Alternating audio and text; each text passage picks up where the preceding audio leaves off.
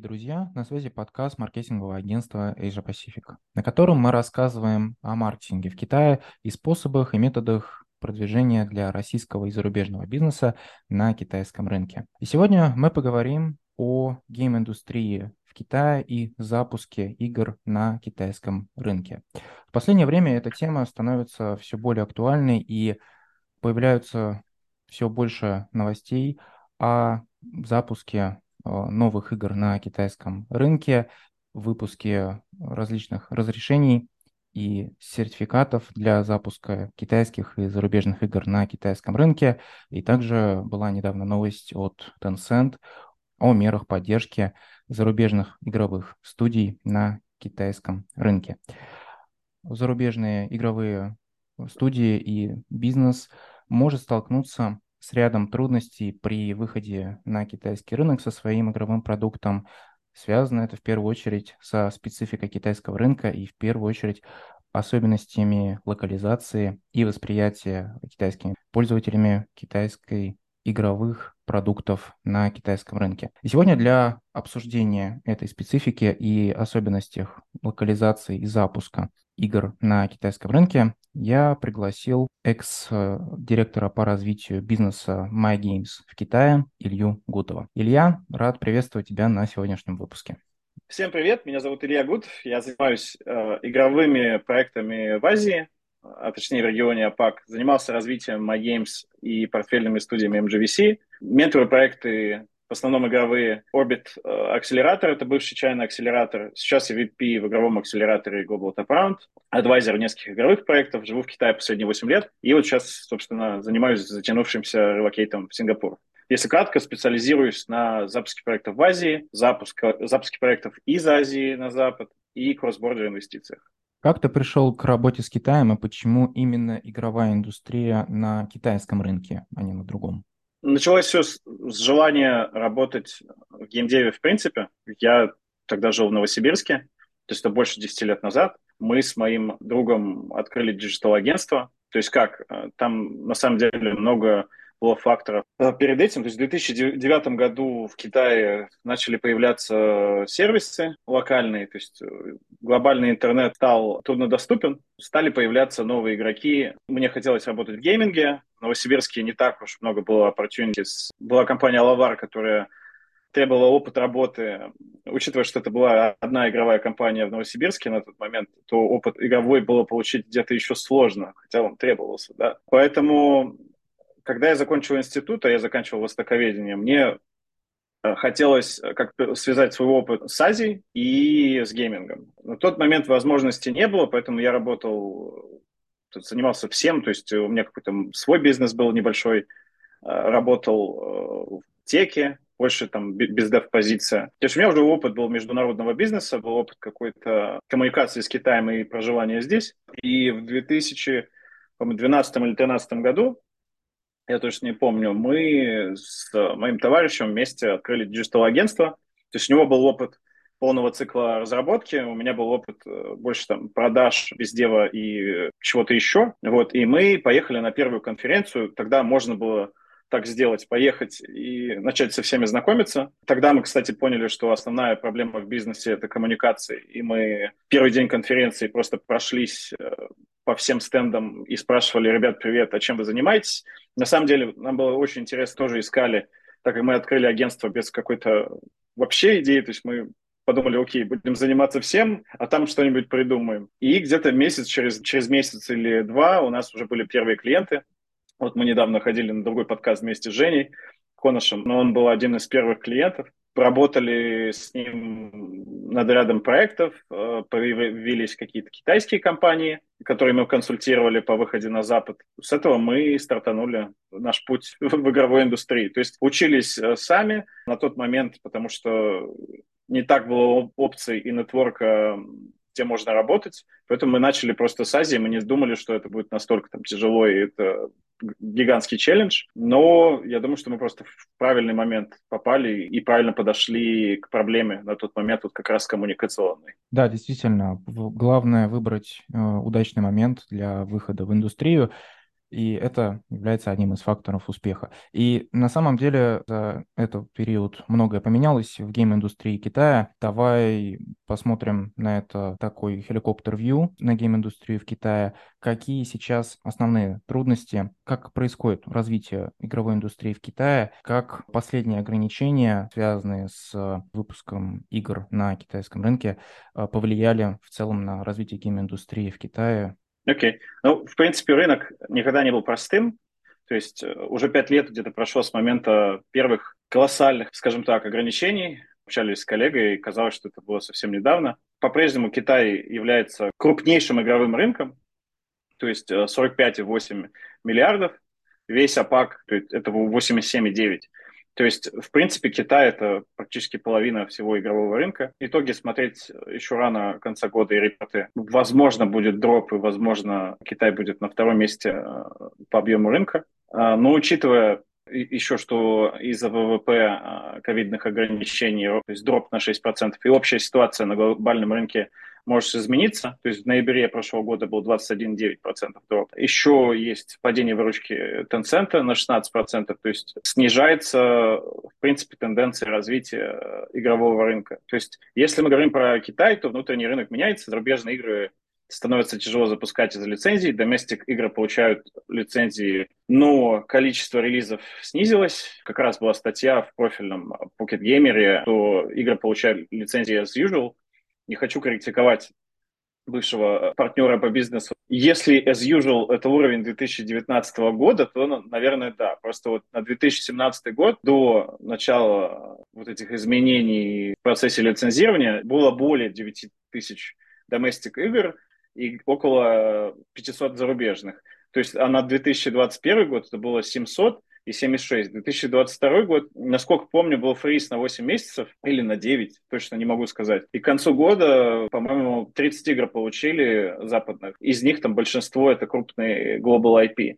То есть динамика вполне себе понятная, сейчас лицензии выдают, но я бы не сказал, что это предсказуемая история. Ситуация развивается. Рынок, как в 2017 году, уже не станет. Мне кажется, что слишком быстро рос игровой рынок, необходимо некоторое сдерживание роста, плюс э, нужно развивать зарубежный рынок, а не доместик. Потребительское общество прекрасно в плане покупательской способности, но то, что ревеню уходит в сервисы, а не в какие-то промышленности, это ну, нехороший показатель. Я думаю, что вот с этим связано в первую очередь. То есть, э, если компании будут делать контент, который заходит на Западе, да, получать там, доступ к доместик рынку как бонус, то я думаю, что вот будет э, приветствоваться. Если это запуск зарубежных проектов здесь, мне кажется, это очень сложно, и там существует ряд ограничений, поэтому, думаю, мы дальше там поговорим. Да, затронем это еще в последующем, но э, прежде всего давай узнаем, почему зарубежные игровые студии, почему так привлекает э, их китайский рынок, в чем его особенность, какие-то основные данные по китайской игровой индустрии.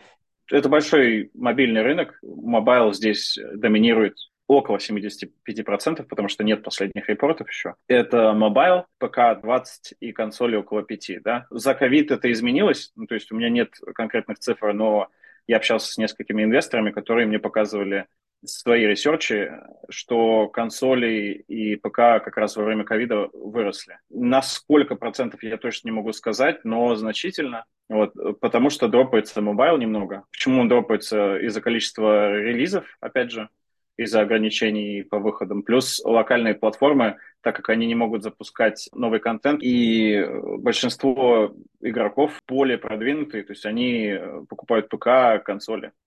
Вот, мне кажется, вот запуск свеча в Китае очень была хорошая история. Учитывая, что он продается как officially, так и серый можно купить, который из Гонконга с доступом к Global. Большой рынок, половина практически рынка являются потребителями контента. Демография довольно-таки широкая, потому что мы не будем углубляться в терминологию геймер, да, но потреб... назовем это потребители контента. То есть от 18 до 35%, 90% потребляют контент. Половина почти аудитории – это э, женщины, то есть 50 на 50 почти.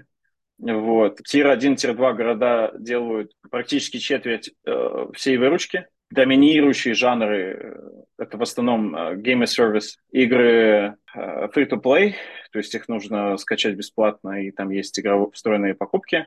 И это игры-сервисы, то есть там завязан социальный элемент.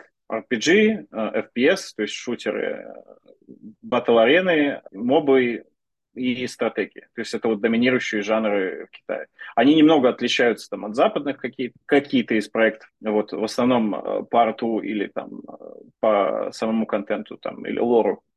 Там есть, например, всякие вуся, да, то есть жанр игр, где, в принципе, тем, кто не разбирается, им будет сложно понять вообще, про что это все.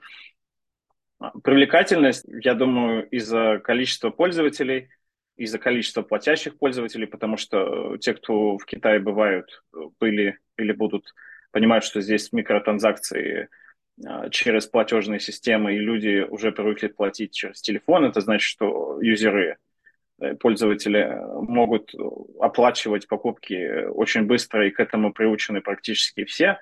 То есть э, это большой рынок с активной аудиторией и с потребителями, которые платят за контент, который они потребляют. Поэтому это очень привлекательно.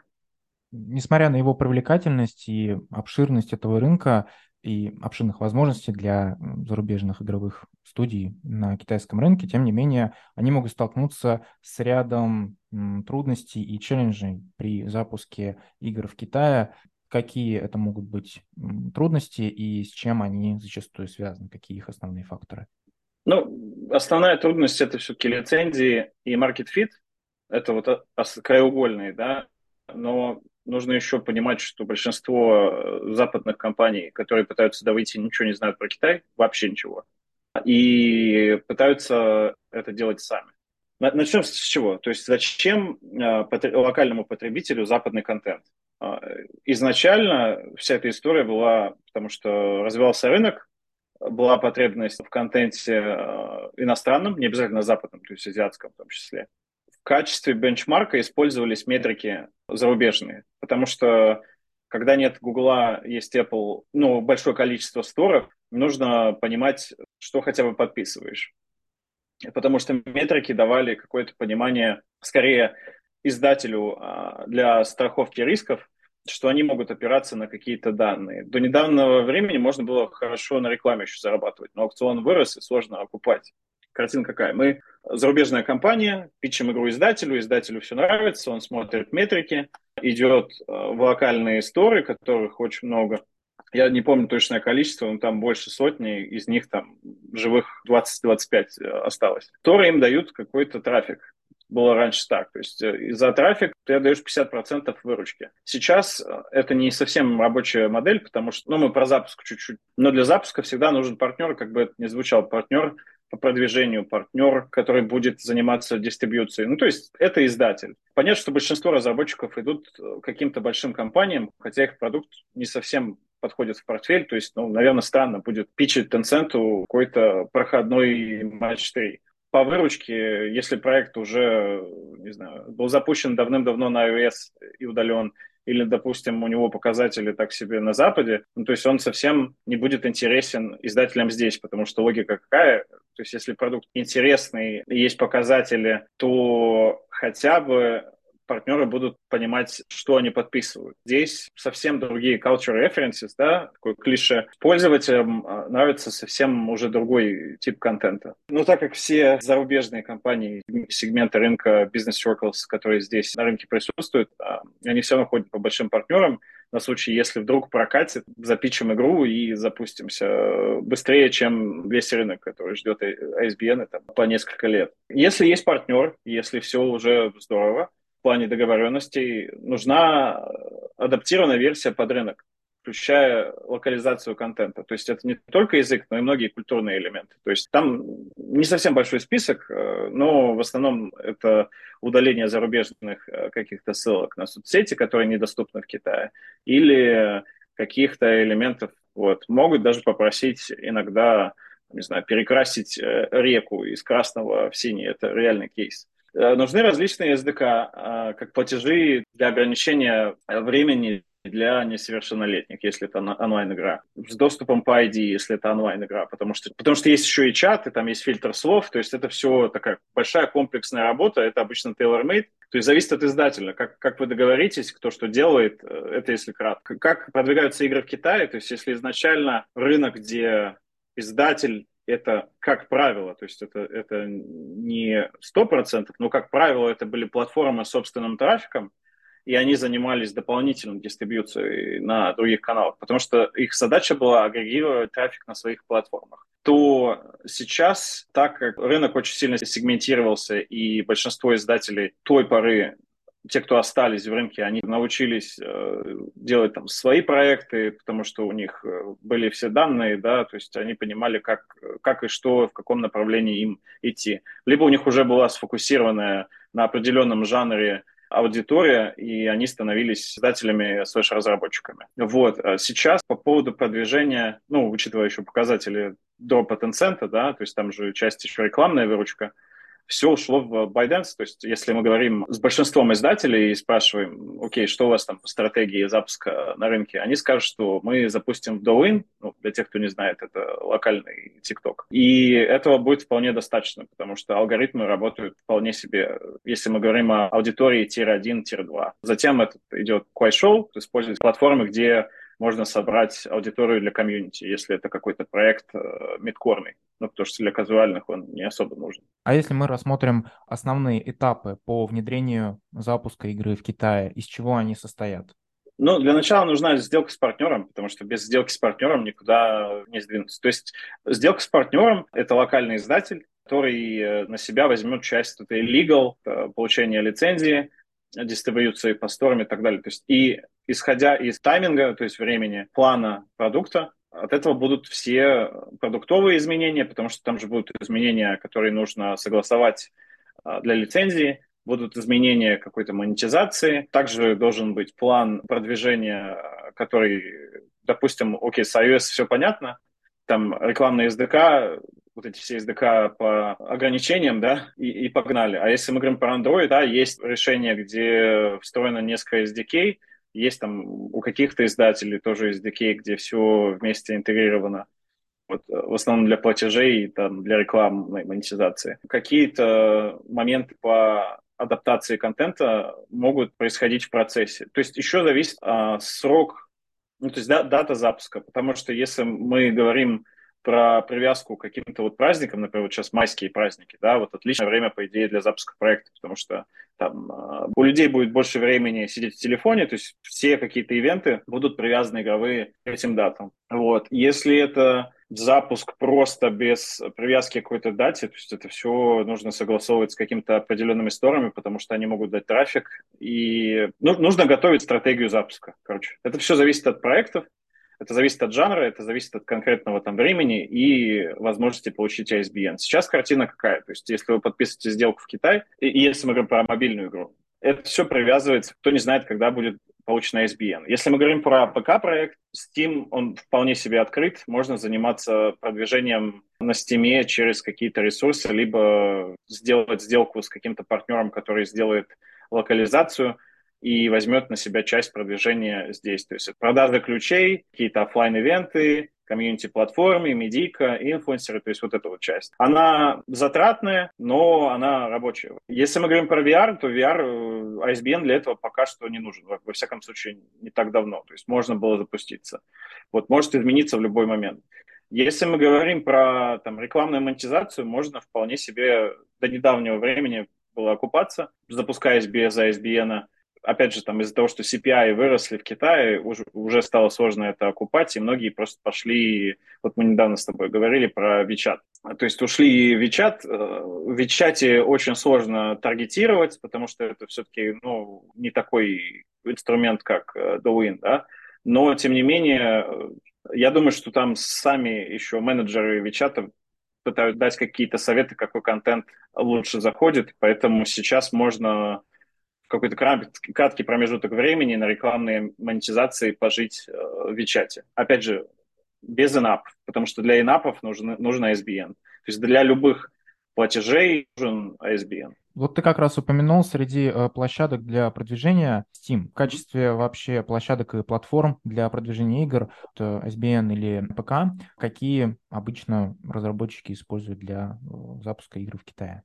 Если мы говорим про Steam, в основном, ну, то есть игра должна быть локализована, а, есть э, ряд площадок по продаже ключей, с ними нужно отдельно договариваться, потому что они, как правило, до того, как Steam сделал свое приложение, которое сейчас выглядит окей. А приложение Steam выглядело, скажем так, плохо. Все эти локальные площадки были что-то вроде комьюнити, как TapTap. То есть TapTap — это вот мобильный истории комьюнити. То есть все продажи с площадки с ключами представляли из себя магазин ключей плюс э, комьюнити, который агрегировалось по каким-то определенным играм, то есть там была фан-база. Эти площадки могут, если продукт успешный на Западе, это заходит под местную аудиторию, то можно делать вполне себе до 30% выручки, если делать все правильно. То есть это продвигать через инфлюенсеров, это делать, опять же, вот эти коллабы с площадками по ключам, если присутствовать там на каких-то офлайн ивентах здесь, ну, то есть не China Joy, понятно, потому что это слишком большой ивент, но есть ряд меньше по количеству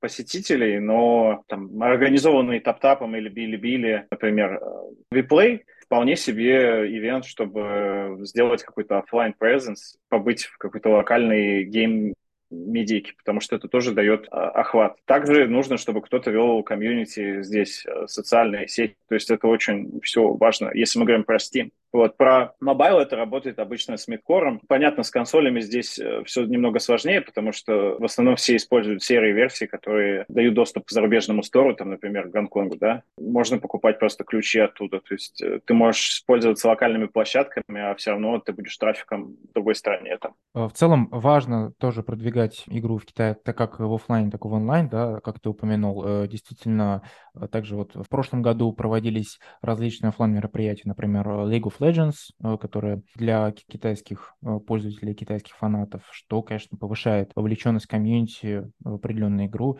и вовлекает пользователей. И как раз говоря о пользователях, фактически ну, они являются ключевыми потребителями игры, и, конечно, для них важна локализация э, самого игрового продукта. Что важно учитывать при адаптации игры для китайского пользователя, как делать удобный интерфейс в использовании для китайского пользователя?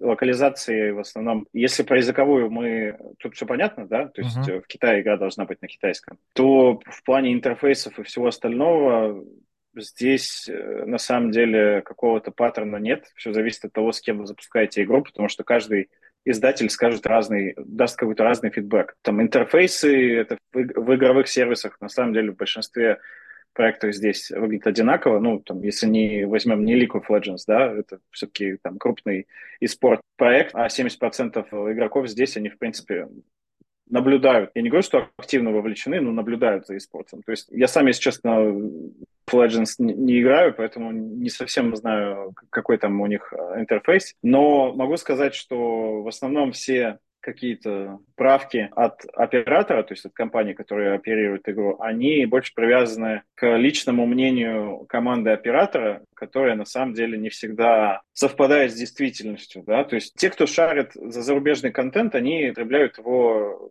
в принципе, в том виде, в каком он есть. Если мы говорим про премиум, да, то есть э, если мы говорим про фри-то-плейные игры, где все построено на том, чтобы люди платили быстрее. Самая большая проблема, которая есть у зарубежных разработчиков, это отсутствие биллинг-поинтов, то есть того, за что игрокам хочется платить. То есть если это игра, где у тебя три опции, там один сундук, два изумруда и какой-то season pass, то, наверное, все-таки игрокам это будет не так интересно, как возможность кастомизации, возможность э, покупки там каких-то айтемов да, в игре. Чем больше есть контента, за который можно платить, тем лучше.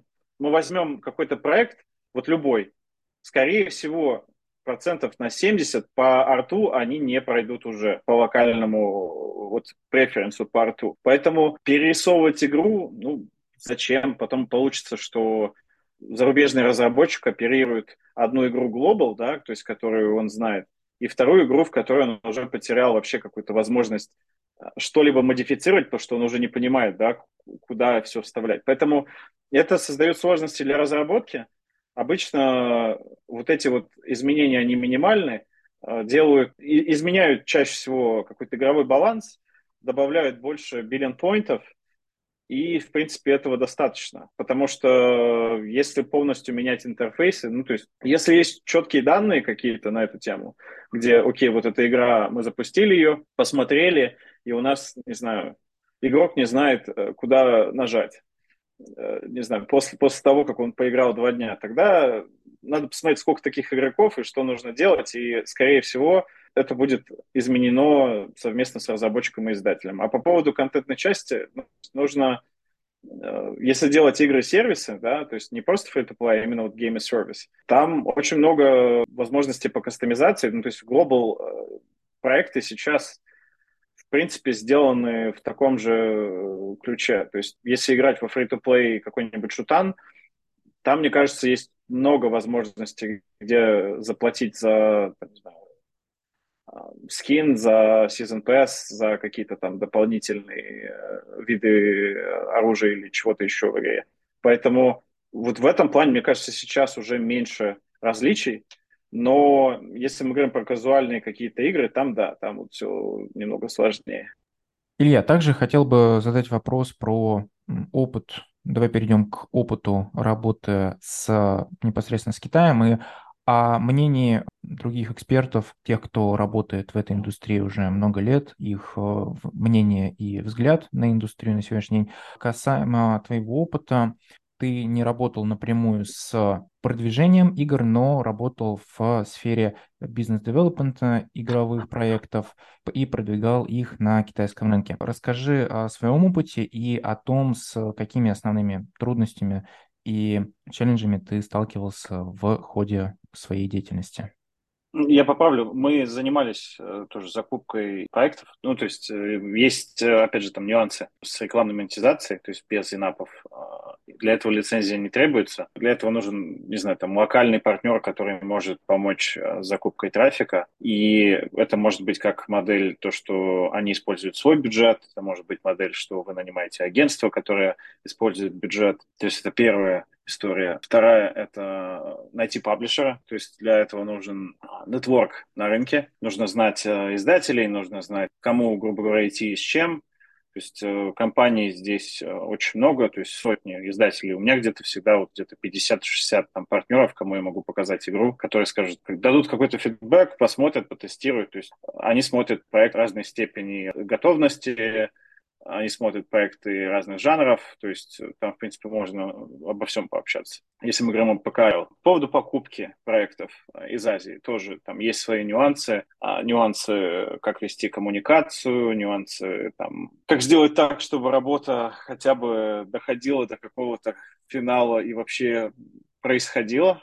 А, подача лицензий, поиск каких-то проектов э, для потенциальных инвестиций, какие-то IP-коллабы, возможность работы с локальными площадками, то есть это и, возможно, сторы, и, возможно, там еще что-то. То есть, на самом деле, здесь вот, если мы возьмем бездев под вот это все, это, то есть, э, в принципе, работа с любыми внешними, да, с любыми внешними партнерами, которые подразумевают какие-то бизнес возможности, возможность сделать дополнительную выручку для какого-то проекта, вырастить проект или, допустим, выстроить новый какой-то бизнес или интегрировать э, какие-то элементы внешнего бизнеса в ваш текущий бизнес. То есть вот в основном работа с Китаем и с Азией вот сейчас, она заключается вот как раз вот эта вся история и возможность интегрировать еще и ваш бизнес с партнерами, потому что иногда нужно понимать, что происходит на рынке, чтобы быть первым, кто обратится к партнеру за каким-то там с каким-то встречным оффером, да, то есть если, например, партнер ищет там зарубежных партнеров или вы ищете локальных партнеров, такая вот история. То есть это все tailor-made, нет какого-то определенного паттерна, но если любая компания, кто хочет зайти на китайский рынок, им нужно присутствовать здесь, обычно никто, ну, то есть очень мало компаний, которые это делают, потому что вот сейчас будет China Joy в августе, опять будет э, очень много людей, которые приезжают в Китай, походят, пообщаются не всегда с, с теми людьми, с кем нужно пообщаться, и улетят. Вот, попытались зайти на китайский рынок, у нас не получилось. Хотя они даже там если по списку пройтись, не пообщались э, даже с профильными компаниями, а просто пообщались с людьми, которые приехали на конференцию, это не всегда decision-makers. Ну, э, они там есть, но не всегда просто у них есть возможность пообщаться э, и познакомиться, потому что у китайских партнеров тоже не всегда есть понимание, а что на западном рынке происходит, потому что они могут сидеть здесь просто, не, ну, иметь языковой барьер, да, если мы говорим про силу, там, senior management китайских компаний. То есть не всегда они знают, кто там, какая-то компания, допустим, из uh, Eastern Europe, там, из Польши, там еще откуда. То есть они могут вполне себе не знать, и это нормально, потому что большинство компаний про Китай тоже ничего не знают. То есть у меня были сделки с какими-то компаниями, когда ты приходишь, вот, ребята, там, не знаю, надо подписаться с вот этими. Они такие, а кто это? Я говорю, ну, это как топ, топ, топ-20, знаете, там, по выручке со всего рынка. Никогда не слышали, а они точно надежные партнеры. Ну, и ты как бы понимаешь, что нужно рассказывать про компанию, которая там 25 лет на рынке, кому-то, кто, ему, в принципе, без разницы, кто эта компания, да, там, ему нужно понять, сколько они денег платят. То есть есть непонимание из двух вот этих сторон, поэтому задача без дела, наверное, все-таки представлять себя вот в этих всех процессах, замыкать вот эти непонятные сложности – и непонятно упущенные возможности, пытаться интегрировать их в бизнес-процессы, пытаться чинить коммуникацию или допускать каких-то вот странных вещей, которые могут возникать между партнерами, потому что это бывает. Мы все, э, это человеческий фактор, да, то есть бизнес это все равно про личные какие-то взаимоотношения. А здесь рынок очень завязан на, на том, что нужно знать э, все на свете, и, и чтобы тебя знали тоже. Поэтому те, кто приезжают сюда там раз в два года и сходят в Хуго и говорят, что у нас есть э, отличные отношения там со всеми на свете в Китае. Ну, там, во-первых, через год эти сотрудники учитывая сейчас динамику, опять же, там рынка, через год очень много людей меняется. Игровая индустрия, к сожалению, омолаживается в Китае, то есть появляются все более молодые сотрудники, потому что э, вот недавно была статья Reuters как раз, то, что интернет-компании избавляются от сотрудников, которым уже там определенное количество лет. Нужно иметь в виду, что здесь особая специфика, и нужно работать иногда здесь по-другому, не как это принято на Западе. Да, не вдаваясь в особенности коммуникации с китайскими партнерами, э, это, конечно, важно. Бизнес – это в первую очередь человеческий фактор. Кстати, мы говорили о бизнес-этикете и о ведении коммуникации с китайскими партнерами на одном из наших выпусков с э, представителем э, школы бизнеса Сколково Олега Ремыгой в нашем выпуске. Э, так что мы тоже оставим ссылку о том, как вести бизнес-коммуникацию с китайскими бизнес-партнерами. А переходя немного в сторону гейм-индустрии, возвращаясь к ней, какие сейчас настроения среди твоих коллег и в целом китайских и зарубежных разработчиков в отношении китайского игрового рынка? как они видят перспективы его развития в ближайшие несколько лет? На самом деле настроение вот еще недавно были не очень хорошие. С кем-то, не помню, обсуждали на какой-то конференции, что все ожидали как раз каких-то изменений в марте, они произошли. Да, вот получены лицензии, там один из проектов, я над которым тоже работал. Когда ты делаешь что-то и не видишь результата, особенно когда работаешь, так сказать, в полях То есть это очень демотивирует.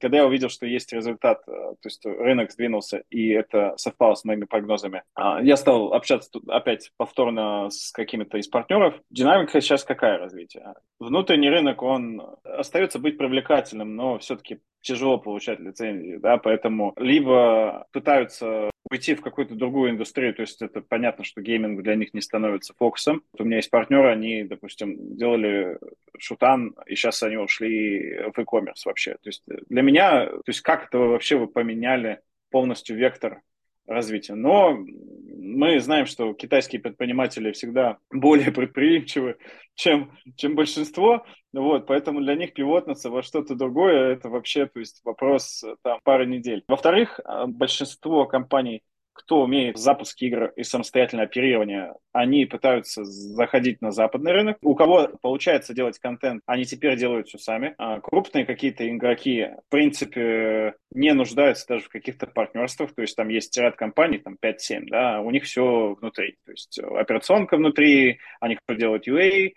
они делают понятные проекты. Каждый второй там интеграции у блогеров. То есть они делают с точки зрения перформанса, с точки зрения продукта, с точки зрения вообще позиционирования компании а, ничуть не хуже, чем американская компания запускает игры у себя. То есть они также запускают проекты в Америке вполне себе успешно, будучи китайской компанией. Есть проблемы с IP, то есть все равно сложно создавать проекты, которые будут заходить на Запад, а, сидя в Китае, потому что, ну, есть сложность найти хороших там райтеров, да, те, которые напишут хороший сценарий. То есть ну, это уже скорее всего, external, да, ресурсы. Э, есть возможные там сложности с какой-то культурной идентикой, то есть необходим, опять же, какой-то external консалт на тему того, не знаю, какие сейчас Джендеры должны быть э, интегрированы в игру, какие персонажи что могут говорить. То есть сейчас есть такая тоже проблема на рынке. Там ко мне приходили тоже партнеры, интересовались, говорят, слушай, вот, ну, мы запускаем игру, э, у нас там, не знаю, мужской, женский пол, что нам делать? Э, вот. А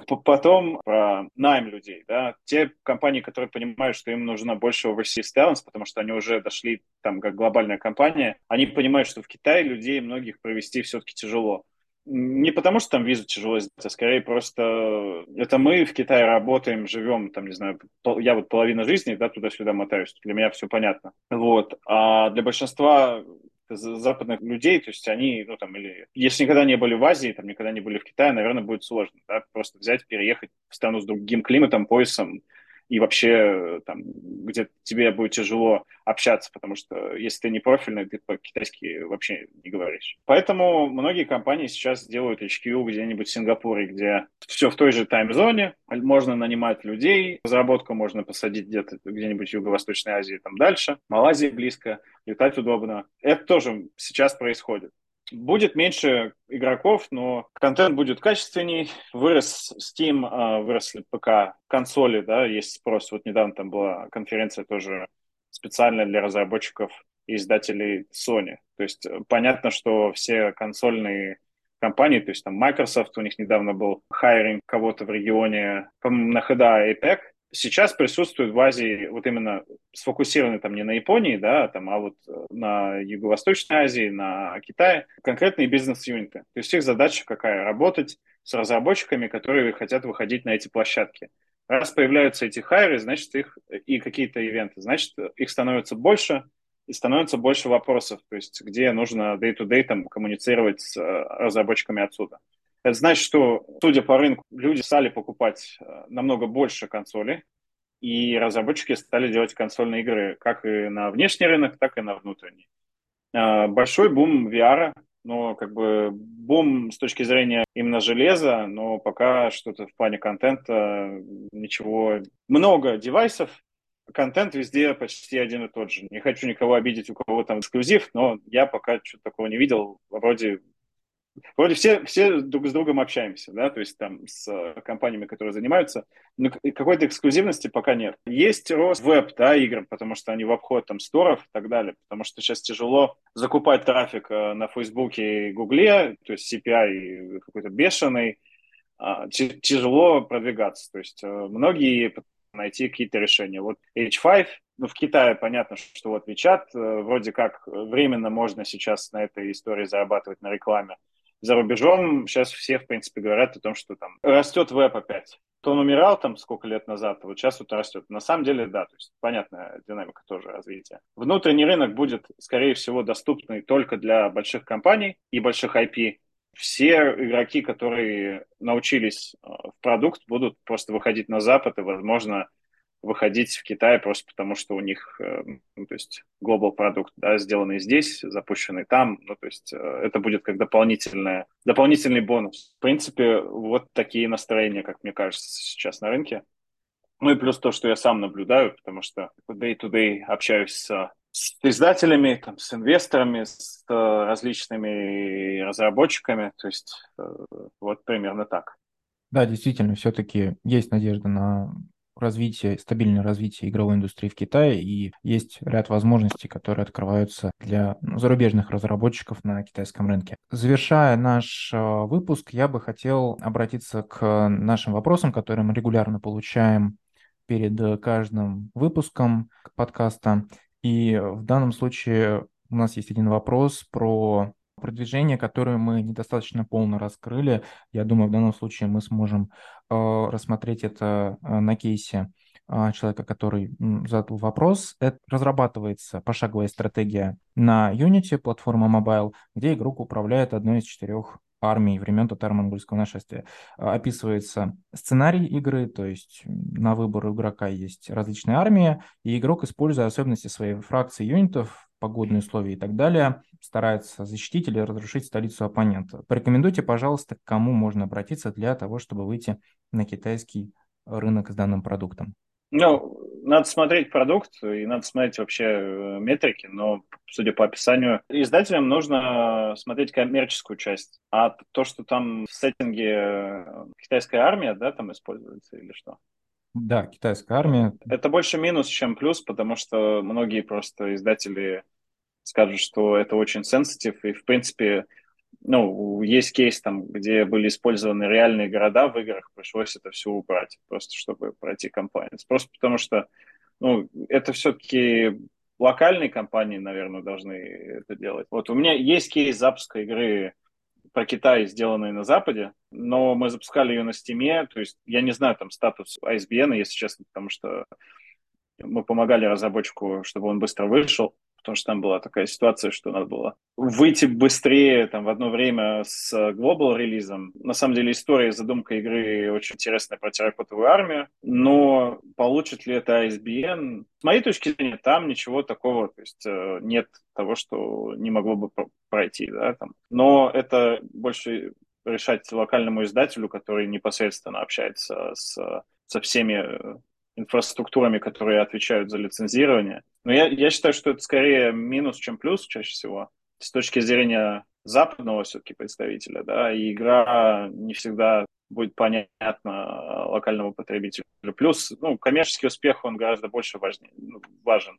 Да, то есть если игра показывает хорошие метрики на, на Google Play, App Store на глобале, то я думаю, что можно найти, с кем ее здесь запустить. А если это просто, ну, там, прототип, то это слишком, мне кажется, рано, чтобы э, искать партнеров здесь. Потому что все хотят посмотреть метрики. К тому же, скорее всего, есть также препятствия в виде локальных игр, которые э, подобными сценариями довольно богаты. Например, тоже взять Троецарствие, э, которое популярно. Ну, это да. да. Это, это вообще для меня загадка. То есть я вот как не врубался в эту историю с Троецарствием, так до сих пор. То есть я знаю одного издателя, который запускал Троецарствие в Японии. Там тоже это очень популярный сеттинг, да. Я не знаю, мне прям очень тяжело. Ну, как бы все, кто изучали историю, да, и вообще, в принципе, литературу Китая, ну, это понятно, но сколько можно? То есть это, это же очень, очень такой большой э, объем информации, и он повторяется. И, кстати, по-моему, были моменты по троецарстве, что даже ограничивали количество выданных лицензий на вот этот сеттинг, просто потому что его там слишком много. И э, я точно не помню, но это можно найти где-нибудь, погуглить. Э, точно был такой прецедент, что вот именно ограничивали уже количество, сколько можно. В этом заключается такая своеобразная азиатская специфика, что есть повернутость на историческом контексте игры и исторических сценариях, которые из раза в раз повторяются, но тем не менее они остаются популярными, подобные игры. Э, да, Илья, спасибо за участие в выпуске и за то, что поделился столь обширной и богатой информацией про гейм-индустрию в Китае, возможностях для запуска игры на китайском рынке, куча полезных инсайтов и кейсов. Спасибо, что позвали.